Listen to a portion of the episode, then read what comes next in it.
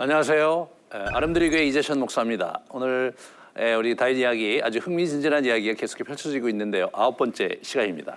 다윗이 이제 그 광야의 삶으로 내몰렸는데 다윗이 이제 23장에서 그 삶을 하나님 앞에서 받아들이면서 확인하는 예, 그런 모습을 이제 우리가 같이 보면서 우리가 어떻게 연단을 받아들여야 될지를 잘 분별하시기를 부탁드리겠습니다. 다윗은 첫 번째 현실을 잘 직시합니다 이 사람이. 그래서 팩트 체킹을 하면서 하나님의 인도하심을 잘 분별하는 모습을 보게 되는데 그걸 우리 잘 살펴보시고요. 그 다음에 그런 상황에서 하나님께서 어떤 도움의 손길을 이 다윗에게 주시는지 그거를 다윗이 어떻게 붙드는지 이런 부분들을 여러분이 잘 캐치하시기, 캐치하시기를 바랍니다. 이 우리가 이제 이 현실을 보면서 관점을 바꾸는 다윗을 한번 보려고 하는데요. 오늘 그 전쟁이 그일라 전쟁이 있었어요. 이게 추수 때 상습적인 약탈 전쟁이었습니다. 예, 그래서 어 이제 우리가 약탈 전쟁인 게 드러나는 게 싸우는 모습, 오절의 기술 방식에서 이게 어떤 전쟁이었는지를 우리가 엿볼 수가 있거든요. 어, 한글 성경에 보면 어, 블레셋 사람들과 싸워 그들을 크게 쳐서 죽이고 그들의 가축을 끌어오니라 이렇게 설명을 하고 있는데 사실 이것은 어, 마치 어, 블레셋 사람과 싸워서 그들의 가축을 빼앗아 온 것처럼 읽을 수가 있잖아요. 근데 그런 것은 아니었어요. 이 전쟁이 실제로 그 원어의 순서를 따르고 있는 영어 성경을 보면 이렇게 하거든요. 여기 보시면 먼저 어떻게 되냐면 가축을 끌어냈습니다. 그죠? 먼저 가축을 끌어내고 그 다음에 그 다음에 어떻게 되냐면 그들을 완전히 패퇴시키는 거예요. 이 얘기를 이제 우리가 가만히 살펴보면 이런 겁니다. 추수 때 그 약탈 전쟁을 하러 왔는데 이 사람들이 가축을 데리고 아마 달구지 같은 거를 쫙 가져왔겠죠. 약탈을 하려면 가져가야 되니까. 그래서 한쪽 편에 제가 생각하기에는 그 가축들을 쫙 펼쳐놓고 거기 달구지도 있고 뭐 말도 있고 노새도 있고 그렇지 않겠어요? 이제 그런 것들을 펼쳐놓고 이제 약탈 전쟁을 하고 있는 거예요. 다윗이 가서 보니까 그 가축들을 우선은 자기가 빼돌려야 되겠다고 생각을 한 거죠. 우리로 얘기하면 차량을 옆에다 쭉 대놓고 이제 약탈 전쟁으로 갔다고 상상을 해보세요. 그러면 우리가 이제 그 약탈 전쟁을 하는 그런 강도대들을 우리가 소탕한다. 그럴 때 먼저 어떻게 되냐면 차량을 확보를 해야죠. 차량을 고장 내트리거나 운전수를 제거하거나 그런 식으로 한 다음에 약탈 전쟁하는 사람을 쳐야 거기 있는 물건을 안 뺏길 거 아니에요. 그러므로 다윗이 지략을 사용해서 하나도 가져가지 못하도록 하나도 가져가지 못하도록 이제, 이제 완전히 짐승들을 빼돌린 연후에 마음 놓고 그들을 쳤다. 이런 것을 여러분이 보시면 되겠습니다. 네, 그래서 우리가 이 다윗이 지금 이 헤레스풀에 있잖아요. 헤레스풀. 헤레스풀에 있는데 그일라는 5km, 5km 정도밖에 걸리지 않는 가까운 곳에 있었어요. 지금 여기가 그일라입니다. 그일라. 여기 헤레스풀이 여기예요. 여기 얼마 안 되는 거리라는 거예요. 이게 얼마 안 되는. 그래서 여기 지금 다윗이 있다가 요 얼마 안 되는 거리에서 전쟁이 났다는 얘기를 듣고 지금 이제 갔던 그런 상황이라는 겁니다. 근데 여기서 우리가 이제 다윗이요 이전과는 굉장히 다른 모습을 보여주는 것이 하나님께 묻는 장면이 나온다는 거예요. 여러분 저 19장부터 도망다니기 시작했거든요. 19장, 20장, 21장, 22장이 쭉 보면요. 다윗이 직접 기도했던 내용이 없어요. 22장 앞부분에 그 아둘람 굴에서 나와서 모압 왕에게 의탁할 때도 하나님께서 하나님께서 나에게 나에게 와서 이제 그 응답하시기 전까지 기다리겠다. 이제 우리가 그걸 알 수가 있죠. 우리가 살펴보았듯이 그때 지은 시들이 시편에 남아 있는 걸로 봐서는 이 사람이 지금 그런 중간 중간에 기도를 했던 것은 분명한데 3에서 저자는 그 기록을 안 하는 거예요. 그러고 나서 처음으로 여기서 여호와께 묻고 기도했던 장면을 기술하고 있는 겁니다. 그것은 강조하기 위한 거죠. 다윗이 뭔가 내면의 변화가 영적인 변화가 있었다는 것을 저자가 우리에게 얘기해 주려고 하고 있는 거예요. 이런 겁니다. 다윗이 여호와께 묻자와 이르되 내가 가서 블레셋 사람들을 치리까 이런 얘기를 하는 거예요. 여러분 이 사람이 지금 뭐 도망자예요. 자기가 발각이 되면 어, 우리 사울 왕이 경찰력을 동원해서 군사력을 동원해서 자기를 잡아 잡으려고 득달같이 올 거거든요. 그런데 자기가 치리까 이런 얘기를 하는 거예요. 그러니까 이제 어 치라고 하나님께서 말씀하시니까 다윗의 사람들이 뭐라고 합니까? 아니 우리가 여기 여기 있는 것도 지금 두렵거든. 지금 여기서 발각이 되면 큰일 나는데 아니 가서 그 사람들을 치는 게 말이 됩니까? 그런 얘기를 하는 거죠. 합리적으로 주변에 있는 400명의 그, 그, 그 함께하는 사람들이 아, 안 됩니다, 안 됩니다. 큰일 납니다. 우리 여기서 좀 숨어 있는데 거기 가서 싸우다가 사우랑에게 발각이 되면 우리는 어떻게 합니까? 그런 얘기를 하는 거죠. 어, 그러면 사실은 여기서 아, 참 그렇지. 이렇게 끝난 게 아니라 다시 여호와께 물어요, 다시. 갈까요? 어, 그래, 가라. 네, 내려가라. 그렇게 말씀하니까 두말 없이 가는 거죠. 여러분, 여러분 19장부터 쭉 보시면요. 다윗이 그냥 도망갔어요. 어? 그냥 그냥 간 거예요. 하나님께 묻고 간 게 아니란 말이에요. 근데 이 사람이 드디어 어떻게 되냐면 하나님께 묻고 길을 가기 시작한 거예요. 여러분, 이게 이제 이 사람이 아, 자기가 광야에 있는 삶의 방식을 바꿨다는 아주 결정적인 그런 이야기를 저자가 우리에게 들려주고 있는 거죠. 그래서 이제 우리가 이제 가만히 좀 생각해 보면요. 이분이 지금 굉장히 어려운 운신의 폭이 상당히 줄어든 상황이었어요.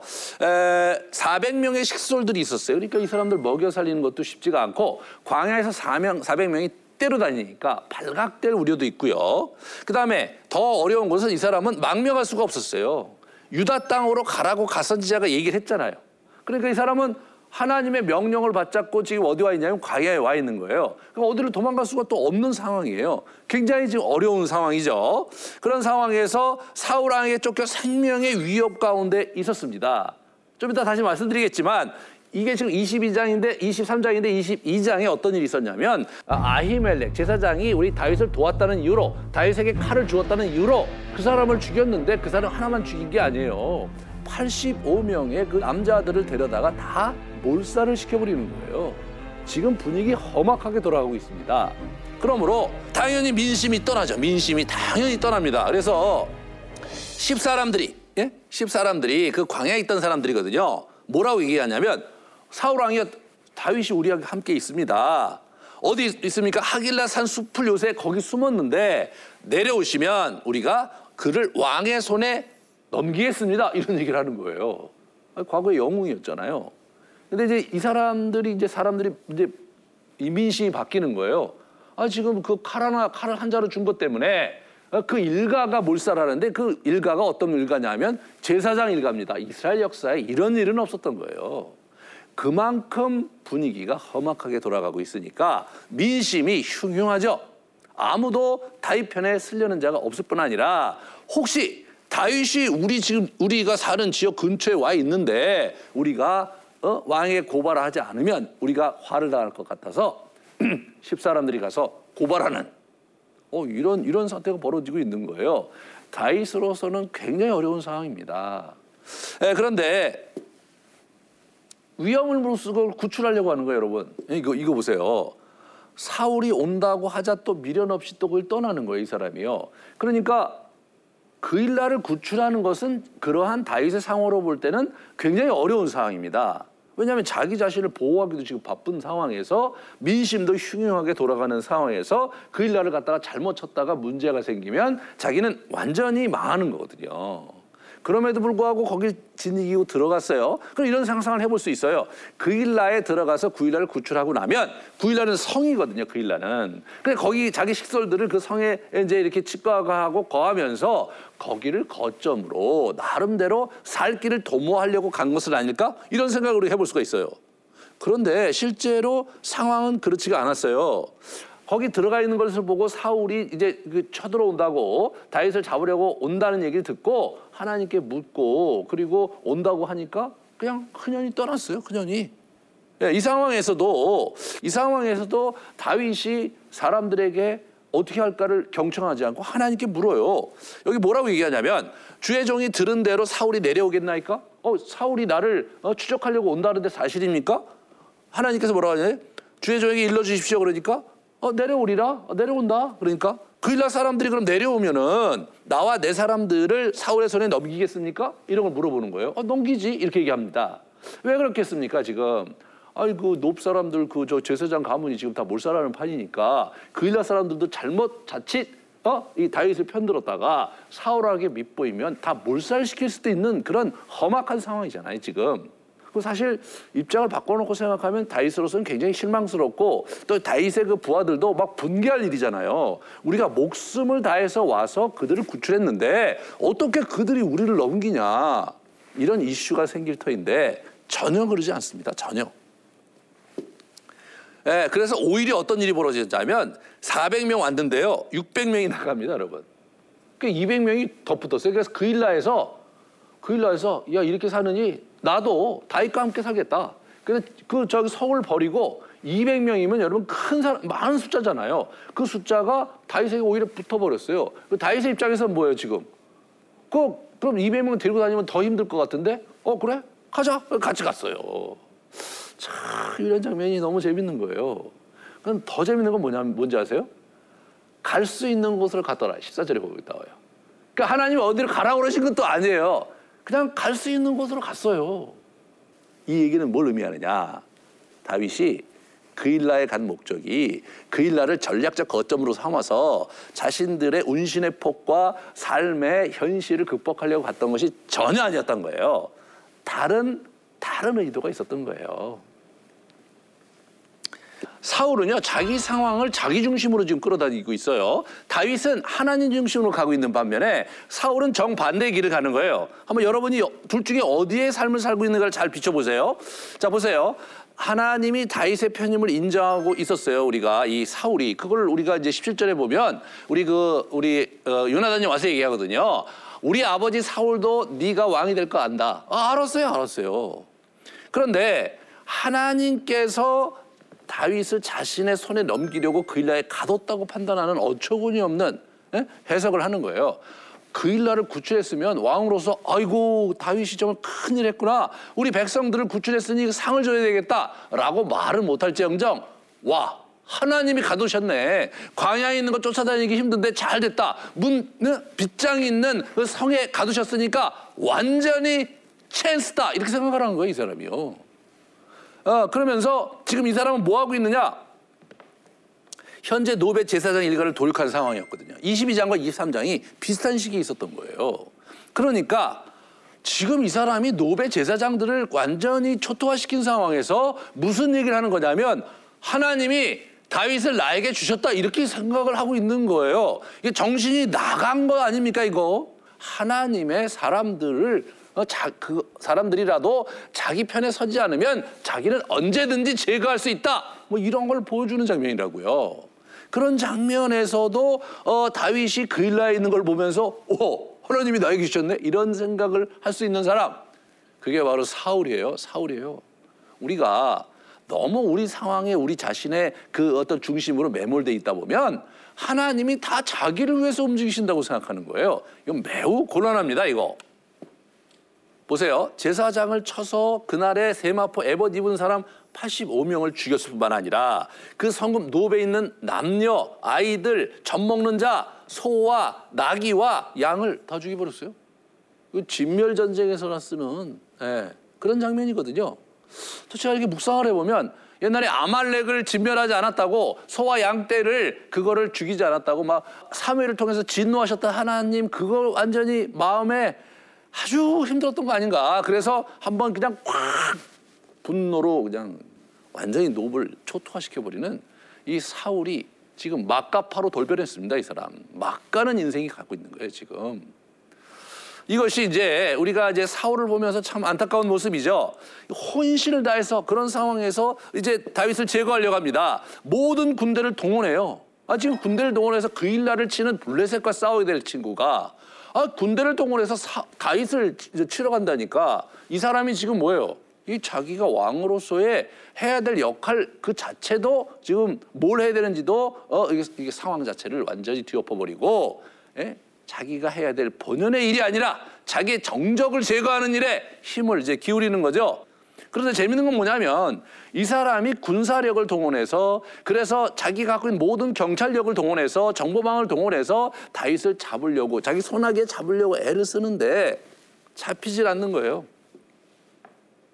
이 장중이란 말, 손아귀란 말 자체가 오늘 본문에 많이 나오거든요. 자 보시면 내가 내가 블레셋 사람들을 내 손에 넘기리라라고 하나님께서 말씀하시는 장면이에요. 자 하나님께서 사람들의 생사 여타권을 가지시고 또 누가 주도권을 갖고 누가 장악하느냐의 주권을 하나님이 가, 가 지고 계셨다는 것을 우리가 보여주는 거죠. 아, 그일라 사람들이 나를 그의 손에 넘기리까? 어, 이렇게 하면서 그런 얘기를 이제 하면서 하나님께 묻는 거예요. 하나님께. 예? 그런 그런 장면을 우리가 이제 쭉 보는데요. 이 사울의 손이 내게 미치지 못할 것이 누가 얘기하는 거냐? 이거 이거 지금 요나단이 얘기하는 겁니다. 사울의 손이 내게 미치지 못할 것이다. 절대로 내 아버지 사울은 너를 붙잡을 수가 없을 것이다. 사울이 매일 찾되 하나님이 그를 그의 손에 넘기지 아니하시니라. 와, 이게 지금 저자가 우리에게 들려주는 얘기예요. 어? 저자가 우리에게 들려주는 얘기예요.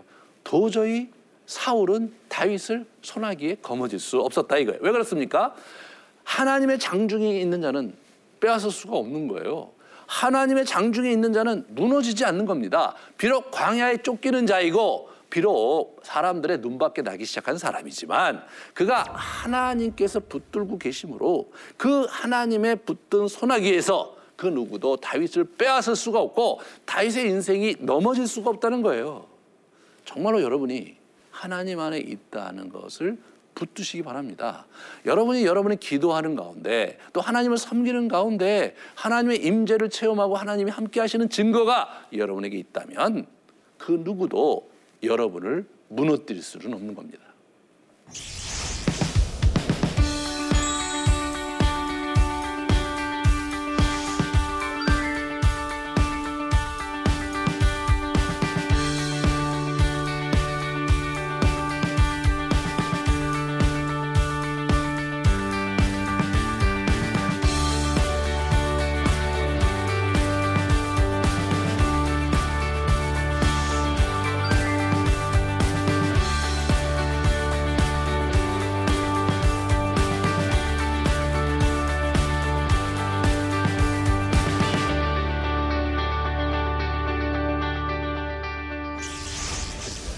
장면에서 우리가 한 가지 조심해야 될 건 뭐냐면 다윗이 fact checking을 하면서 그죠?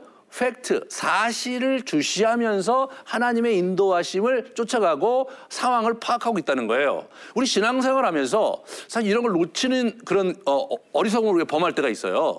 한, 이 사실, 내 주변에 벌어지는 사실을 객관적으로 잘 바라보면서 그 위에 하나님께, 하나님과 더불어 어떻게 내 인생을 펼쳐갈 것이고 위기를 돌파할 것인가 이렇게 생각하지 않고 사실을 무시한 채 계속 그냥 어? 하나님께서 나를 도우실 것이고 예? 계속해서 하나님께서 나와 함께 할 것이고라는 낭만적이고도 감정적인 그런 열광주의에 빠진다면 큰 문제입니다, 여러분.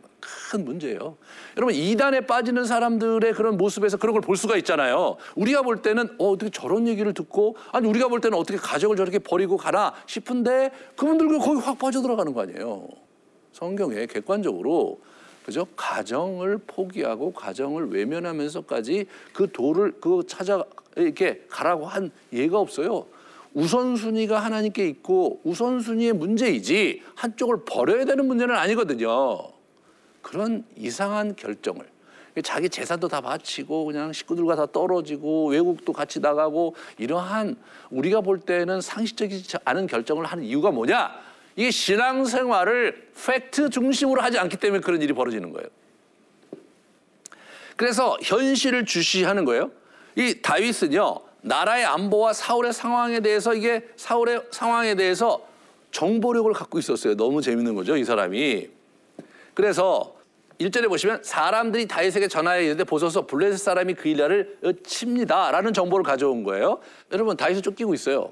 다윗에게 정말로 중요한 정보는 뭐냐면 사울이 지금 어디가 있는가? 사울이 군대 동원을 어떻게 하고 있는가? 지금 사울이 자기 자신을 어떻게 감시하고 있는가? 사울이 어떤 정책으로 나를 무너뜨리려고 하고 있는가?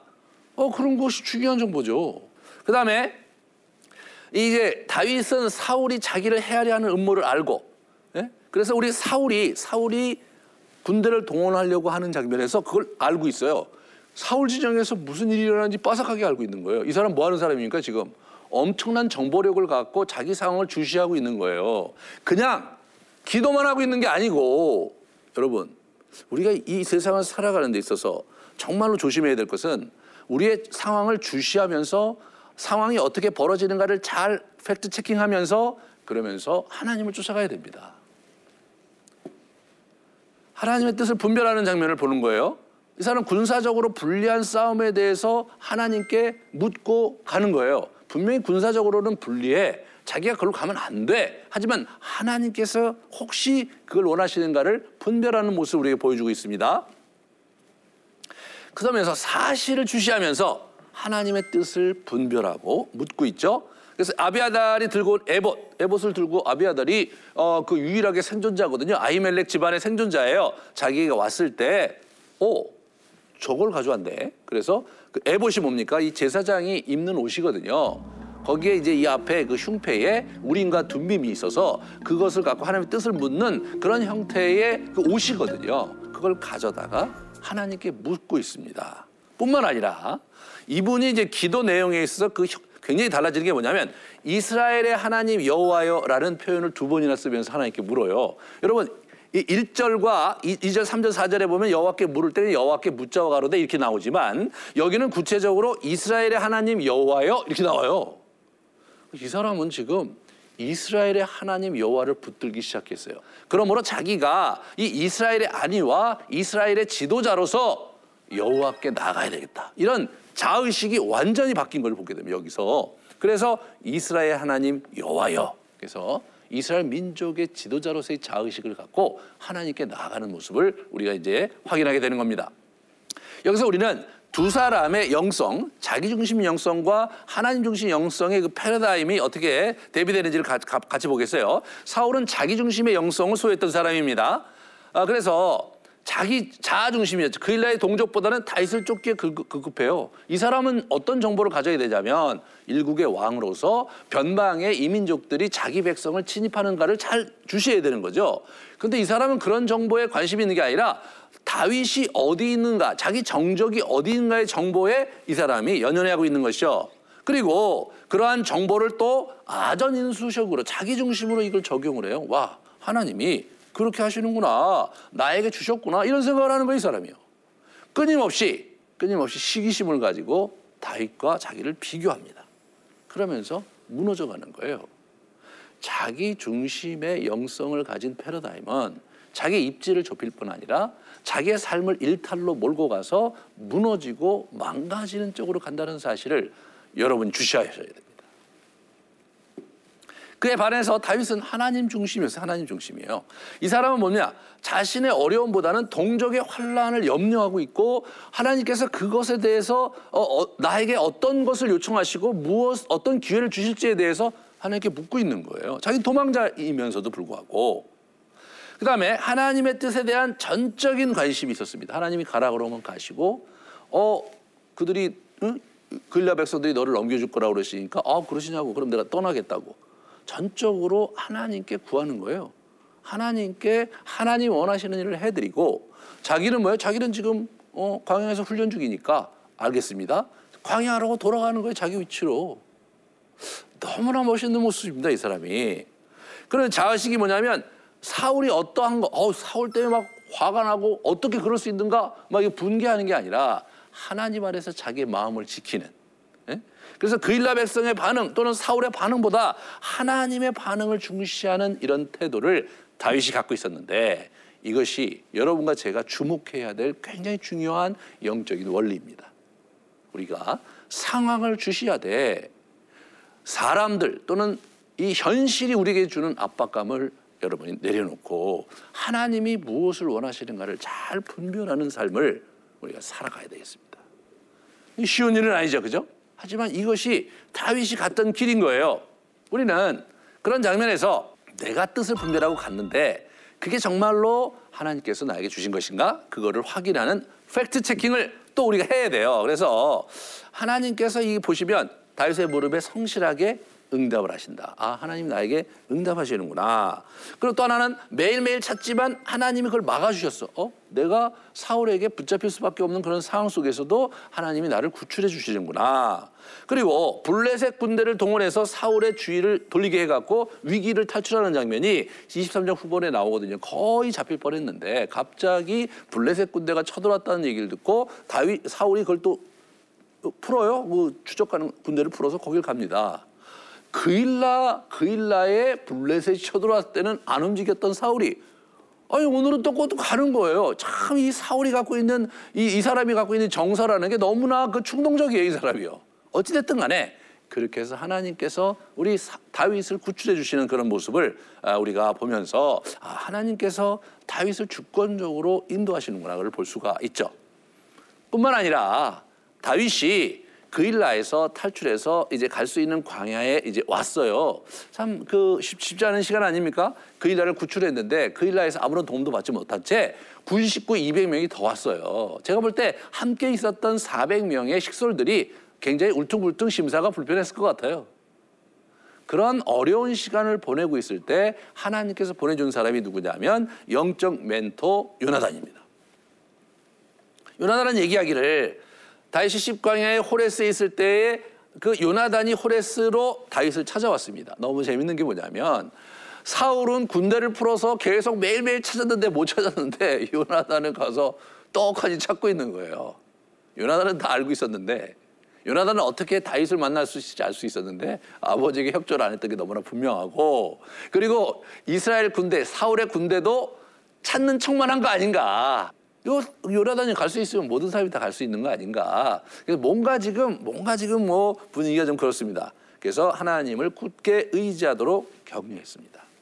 그러면 우리가 이러한 그일라의 삶의 대전환, 그죠? 하나님 중심의 삶을 광야에서의 삶을 받아들이며 사는 이러한 다윗의 모습 속에서 우리가 무엇을 배워야 되는가? 사실을 들여다 사실을. 그리고 하나님을 의뢰하며 현실을 살아가도록 사실을 알면서 그것을 하나님 안에서 극복해야 됩니다.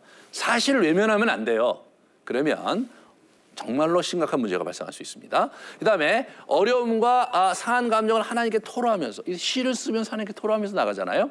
그러니까 이 사람이 하나님과 자기 있어서 자기 감정을 어려운 감정을 솔직하게 토로하면서 나아가고 그리고 적극적으로 성령을 쫓아 믿음으로 가야 된다. 믿음으로.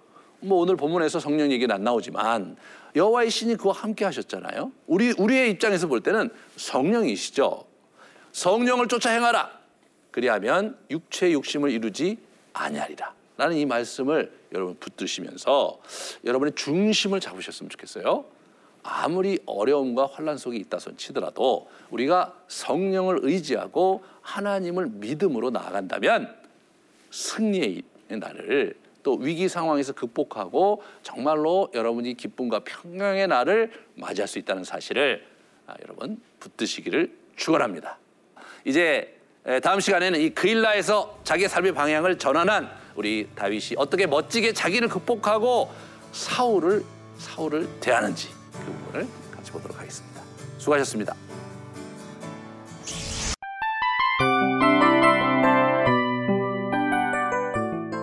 이 프로그램은 청취자 여러분의 소중한 후원으로 제작됩니다.